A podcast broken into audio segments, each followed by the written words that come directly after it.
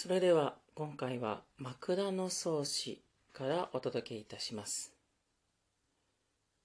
今回は中宮帝子が解任しまして、で子供を産むために、まあ、部下、部下というんですかね、まあ、元部下である、もともと中宮の世話をしていた成政、平の成政という人のところを訪れるという場面です。少し背景をお話ししますと、まず中宮藤原の帝子、まあ、帝子様ですね、とも言われますけれども、当時清少納言はこの帝子様にお仕えしておりました。で、この帝子様っていうのはお父様が藤原の道隆であります。まあ当時最も権力を握っていた人なんですね。ところが、その藤原道隆が亡くなってしまいまして、その次に権力を握ったのは、その弟にあたります藤原道長です。道長といえば平安時代を代表するこの貴族でありますよね。で、その道長が力を持っている頃に藤原の帝子、中宮帝子は出産をすることになります。本来であればしっかりとした場所で子供を産みたいところなんですが、なんとその前にですね、ちょうどお屋敷が焼けてしまったんですね。火事で亭主のもともとの家、えーと、その実家ですね、実家の家がもうなくなってしまっていたんですね。そこで藤原の亭主、中宮亭主は、平の成政という人のところに行くんです。この平の成政というのは、もともとは中宮式、中宮式というのは中宮の職、職業の職ですね。中宮の世話をするような役職の大臣とかいう役職がありましたね。その大臣の役職にあった人なんですね。で、その後、地方の知事のような役割をしていたんですけれども、で、その平の成政の家に、家、まあ、これは都の家だと思うんですけれど、都の家に行くことになったと。もともと、もともとは、その、中宮の世話をする役職にあったというご縁もあったようなんですが、実はこの平の成政というのは一癖ある人物でして、その少し前に中宮帝子のお兄さん、藤原のコレチカという人がいたんですが、このコレチカ、みち、正確にはちょっと違うんですが、まあ、道長の、に歯向かうんですね。ちょっとこう、その、政権争いをするんです。で、それに敗れまして、流罪になるんですね。で、その敗れたきっかけというのが、どうやらこの平の成政が、情報を道長は、道長側にリークしたからのようなんですね。まあ、そんなこともありまして、ちょっとこの平の成政というのは一癖あるし、まあ、どうやら、この藤原の帝子、中宮帝子側から言うと、ちょっとスパイというかね、なんか少し敵のような、そんな役割を、そんな立ち位置にいた方のようなんですね。まあなんかご縁があって、その成政の家にて出産をすることになります。そのために、この清少納言と中宮帝子たちは、この成政の屋敷を訪れた。その場面について描かれております。では、本文について紹介いたします。お前に参りて、ありつるよう敬すれば、ここにても人は見るまじゅうやわ、などかはさしも打ち解けつると笑わせたも。されどそれは目慣れにてはべれば、よく仕立ててはべらんにしもこそ、驚く人もはべらめ、さても、かばかりの家に車いらぬ角やはある。見えば笑わん。など言うほどにしも、これ、参らせたまえ、とて、御すずりなど差し入る。いで、いとわろくこそわしけれ、など、その角はた、せばくは作りてすみたまいける、と言えば、笑いて。家のほど、身のほどに合わせてはべるなり、といらう。されど、角の限りをタコを作る人もありけるわ、と言えば。花恐ろし、と驚きて、それは右帝国がことにこそはべるなれ。古き神事などにはべらずは、受けたまわり知るべきにもはべらざりけり。たまたまこの道にまかり入りにければ、こうだにわきまえしだれはべる。という。その御道も賢からざんめり。遠藤しきたれど、皆陥り騒ぎつるわ。と言えば。雨の降りはべりつれば、さもはべりつらん。よしよし、また大すだれかくることもぞはべる。まかりたちなんとていぬ。お前に参りて、お前というのは、偉い方の前にっていうことですね。現代ですとお前っていうのはあなたという意味で使われますけれども、結構この相手に呼びかけたり自分のことを言ったりする言葉っていうのは、時を経て変わっていくんですよね。お前というのはもともとは高貴な方のお前。非常に敬意を持った表現だったんですよね。で、そのお前に参りて、これは敬意を持つ相手ですので、ここは中宮帝子様です。中宮帝子様の前に参上して、ありつるよう敬すればと。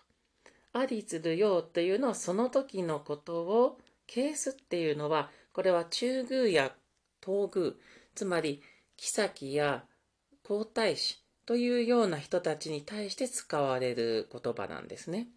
で、ケースというのは、それを報告するみたいな意味で使われます。なので、中宮帝子様のところに行って、その時のことを報告申し上げたっていうんですね。少し補足いたしますと、これはその前のあたりまでですね、成政の家に入っていきますよっていう時に、車を、その、直接乗り入れられなかったんですね。まあ、なんていうか、門が非常にですね、小さくてですね、中に入らなかったんですよ。車がですね、牛車が入らなかった。だから、少し手前で降りて歩いていかなきゃいけなかった。まあ、歩いていくのが何だって話なんですが、これ結構重大な問題でして、歩いて入ると人目につきますよね。当時は高貴な女性がその辺りを歩いて人目につくっていうのは、これはかなりはしたない恥ずかしいことでありました。ですから、それをされてしまう。それをせざるを得なかったっていうんですよね。で、そのことについて、中宮様になんか申し上げたときに、中宮様はこうおっしゃるんですね。ここにても人は見るまじゅうやわと。まあ、ここにいたってみんな見てるでしょうと。などかはさしも打ち解けつる。うん、どうしてそんなに打ち解けたの？打ち解くっていうのは、これはなんかこう油断してリラックスしているってことですね。ですからもうどこにいたって、そんな見られても大丈夫なようにしておきなさいよ。なんていうふうに言ったんですね。と笑わせたも、そんな風に中宮様はお笑いになりました。で、それに対して、されどそれは目慣れにてはべれば、よく仕立ててはべらんにしもこそ、驚く人もはべらめん。ですけれどね、それは目慣れにてと。目慣れっていうのは、これは目が慣れる。ですから、普段通りの様子ってことですね。普段通りのものなんですよ、と。で、それをよく仕立てたハベランにしもこそ、よく仕立てる。あえて化粧をしたりですね。この服装を整えたりして、よく仕立てたら、驚く人もはべられめ。かえって驚いてしまう人がいるでしょうと。ですから、いきなりその時に限ってちょっとおしゃれな感じで身を整えたりしたら、なんかこう、驚く人もできるんじゃないですか？いるんじゃないですか？って言うんですね。さても、かばかりの家に車いらぬ角屋はある。それにしても、これほどの家、きっとね、ちゃんとしたお屋敷なんでしょうね。これほどの家に、車いらぬ角。角というのは門のことです。車が入らない角があるでしょうかと。見えば笑わん。もう、もし、その、主である、えー、成政が現れたら笑ってやりましょう。なんていうふうに、聖書ながは申し上げるんですね。ですから非常にこう、成政をある種馬鹿にしているというか、困ったものだと。成政のせいでこんな恥ずかしい思いをしました。で、えー、こんなもうそもそもね、この門に入れないような、そんな作りにしているお屋敷が悪いんですよ。なんていうことを言うわけですね。さあ、そんな中で、これ、参らせたまえとて、御すずりなど差し入る。ちょうどそんな時に成政がそこにやってきて、これ、参らせたまえ。これをどうぞというふうに、すずり箱を持ってきたっていうんですね。まあ、すずり箱というのは、まあ、ここ、もともとはすずり箱ですから文房具入れのようなものでしょうかね。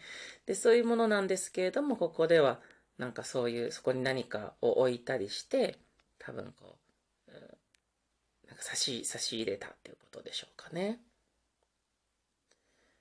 さあ、そしたら、いで、いと悪くこそおわしけれ、などその角をはた、せばくはつくいて住みたまえいけるっていうんですね。で、そこで清少納言がちょうど成政が来たものですから、こういうわけですよ。あら、とてもバロックっていうのは良くない感じで、お和式で良くない感じの作りですね、っていうわけですね。あとはもうその、成政自身が配慮に欠ける方ですね、というふうにとってもいいでしょう。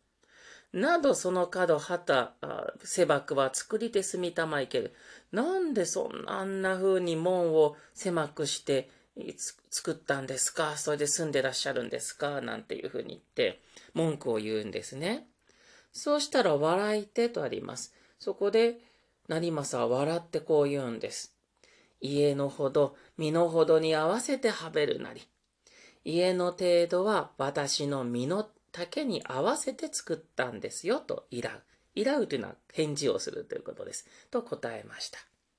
まあ、要するに、いや、もう私なんて小さい存在ですからね、そんな私に合わせて大したことない感じの家に作ったんですよ、なんていうふうに答えたんですね。それに対して、されど、角の限りをタコを作る人もありけるわ、と言うんですね。そしたら、それはけれどもね、角の限り、その門の様子っていうのは、タコを作る人もありけるっていうんですね。あの、その、高く作る人もいらっしゃいますよっていうんですね。あの、要するに、門だけはね、ちゃんとしておくっていうことを人はいますよと。そういうもんですよ、世の中っていうわけですね。まあ、要するに来客が訪れるような、そういうところはちゃんとしておくものですよと言って、また清少納言が成政に対して文句を言うわけですね。そして、といえば、穴恐ろしいと驚きて。それに対して成政は、ああ、これは恐れ入りましたと、これは恐ろしいことをおっしゃいますね、というふうに驚きて驚くんですね。じゃあなぜ驚いたかというと、それは、右帝国がことにこそはべるなれ、はべるなれって言うんですね。あ、それは右帝国のことじゃありませんかって言うんですよ。まあ、要するに、これはなんか元ネタがある話じゃないですかっていうんですね。うん、これ、右帝国、その、中国のお話で、なんていうんですかね、門をしっかり作ったっていうことをすると、したおかげで子孫が繁栄しましたよと。だから門を大きく作るのは非常に大事なんですよ。っていうような故事がある。そういう昔の言い伝えがあるんだと。あ、そのことをあなたはご存知なんですねっていうふうに驚くんですね。で、これ、なんで驚くかっていうと、そもそも、つまり中国の出来事っていうのは、言い換えると漢文で書かれていることなんですね。で、この漢文で書かれていることを、がわかるっていうのは、女性にしては珍しいことだったんです。当時は女性は漢文は学ばないんですね。漢文、漢石とも言いますが、漢文っていうのはこれは男性が学ぶものだったんです。ですから、それがわかるあなたはすごいですね。っていうわけなんです。それで、古き神事などにはべらずは、受けたまわり知るべきにもはべらざりけり。古き神事。神事というのは、進む武士の死と書きます。まあ、古くからその学んでいる人でなければ、などにはべらずは、そういう古くから学んでいる学問の道に進んでいるような、そういう人でなければ、受けたまわり知るべきにもはべらざりき。わかるわけないじゃないですか。わからないことでございますよ、と。たまたまこの道にまかり入りにければ、こう、こうだにわきまえしだれはべる。たまたま私はこの道にまかり入りにければ、たまたまこの道に入っておりましたので、こうだにわきまえしだれはべる。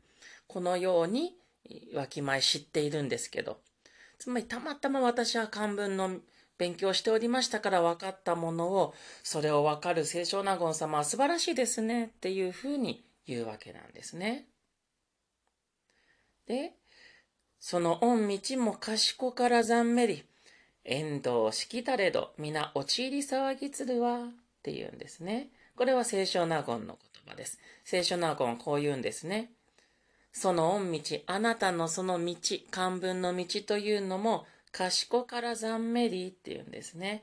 まあなんか大したことないですねっていうわけです、うん。ちゃんとしたものじゃないですねって言うんですね。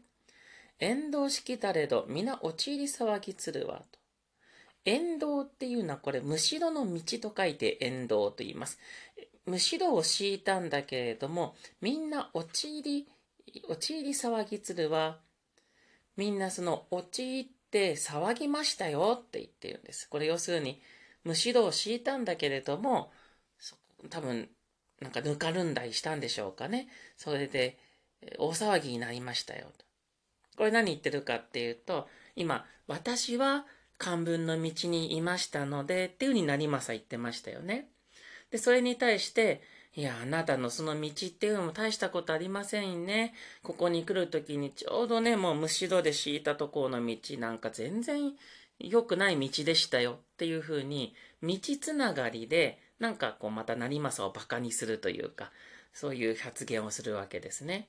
あんたの道なんて大したものじゃない、ないわね、と。本当にこの家の道、もう本当ひどいものよっていうふうに言うんですね。まあそんな風にして、成政がちょっと何か言っては、またこの清少納言が倍くらいで返していくわけですね。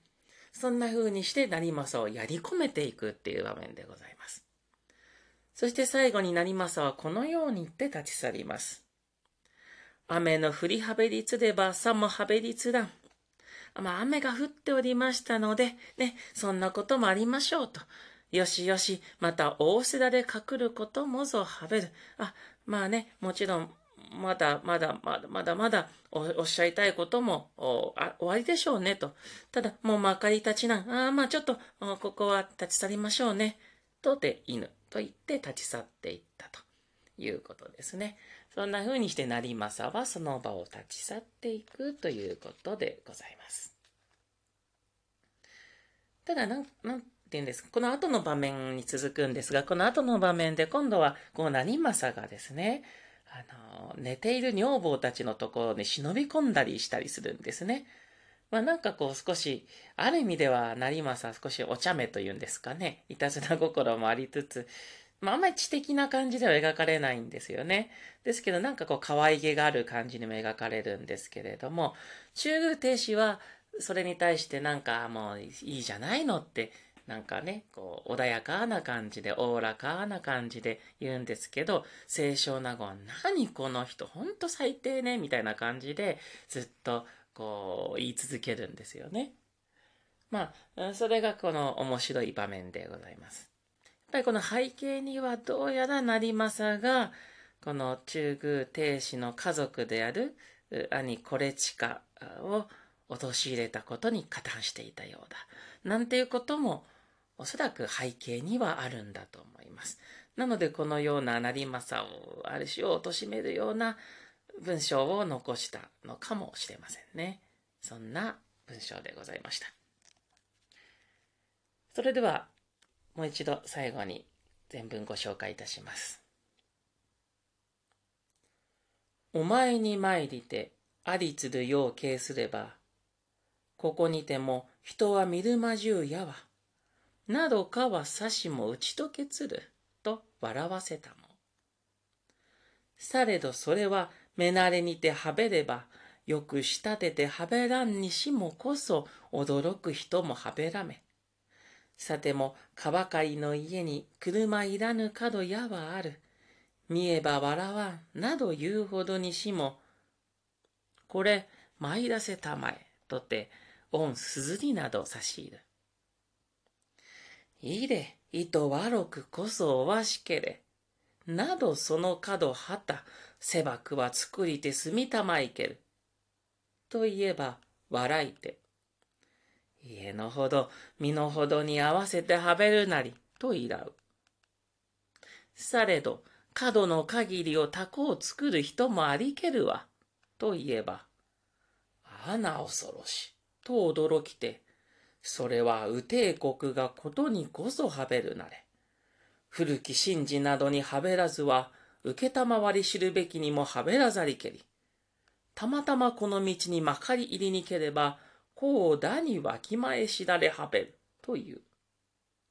その御道も賢からざんめり、縁道しきたれど、皆陥り騒ぎつるわ、と言えば。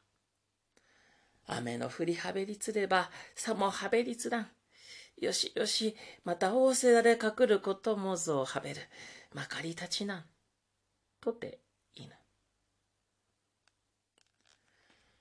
さて、それでは今回も出典は、角川ソフィア文庫ビギナーズクラシックス日本の古典のマクダの創始からご紹介いたしました。お聴きいただいてありがとうございました。